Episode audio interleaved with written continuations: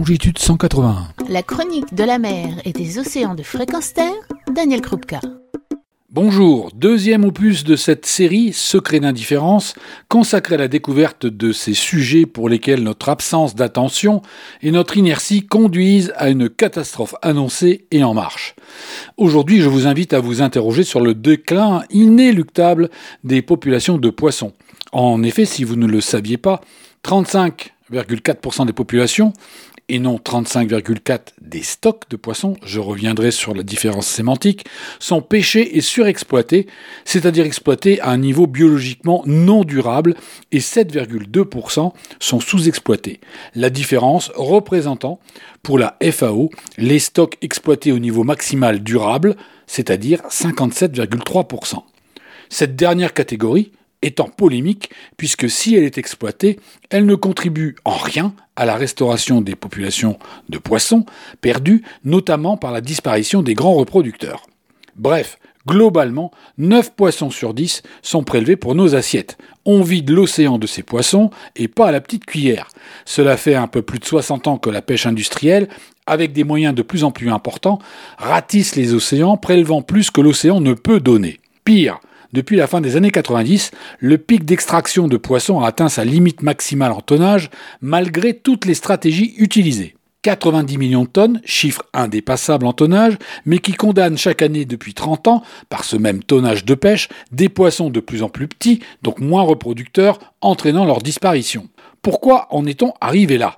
Ce n'est pas tant l'appétit financier des industriels de la pêche qui est seulement en cause, car la dégradation de la biomasse marine est documentée et connue depuis des années.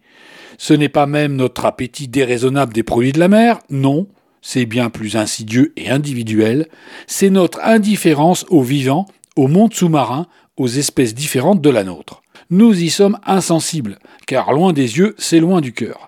Car en dehors de la poignée d'individus quelques pourcents de la population mondiale qui ont mis la tête sous l'eau, qui s'est intéressé à ce qui se passe sous la surface de la mer, aux espèces vivantes qui sont différentes de la nôtre, avec des formes de vie marine, pour le coup vraiment extraterrestres. Si des populations de poissons disparaissent, je pense ici à l'effondrement de la morue au large de Terre-Neuve, à la sardine sur les côtes de Namibie, c'est que ce problème semble loin et pas en relation avec nos vies quotidiennes, comme si nous ne pouvions être affectés par des changements dans notre système, l'écosystème, le seul auquel nous appartenons tous, dans une interdépendance complexe tissée par les liens du vivant. Que dire encore de cet appétit d'exploitation, d'extraction, de tout ce qui peut être exploité dans une course à la collecte systématique de ce que l'océan nous offre, sans réflexion sur les conséquences à terme de ces massacres perpétrés sous couvert de rendement, de capitalisation. L'absence de conscience de l'absolue richesse que nous devons de préserver et de transmettre induit des pratiques de cohabitation avec le vivant qui sont destructrices et injustifiables qu'il est difficile de laisser une place aux vivants à nos côtés. Notre vocabulaire lui-même illustre ce détachement.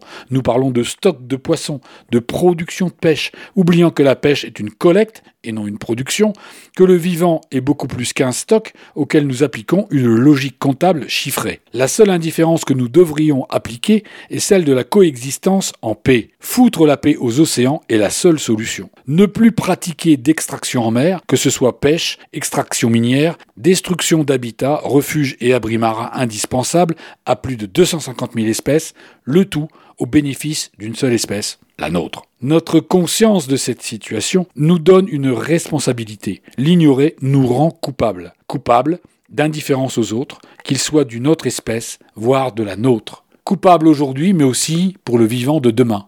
Et si on foutait la paix au monde sous-marin en décrétant de vraies aires marines protégées, exemples d'extraction pour au moins 30% des surfaces. C'est à cette condition seule que nous pourrons revenir à un océan riche, celui que l'on a connu, celui que l'on pourra transmettre. Et pourquoi pas alors y pêcher avec mesure, sans grignoter cette biomasse, cette biodiversité marine qui nous est si indispensable sans même que nous le sachions. Retrouvez et podcastez cette chronique sur notre site fréquence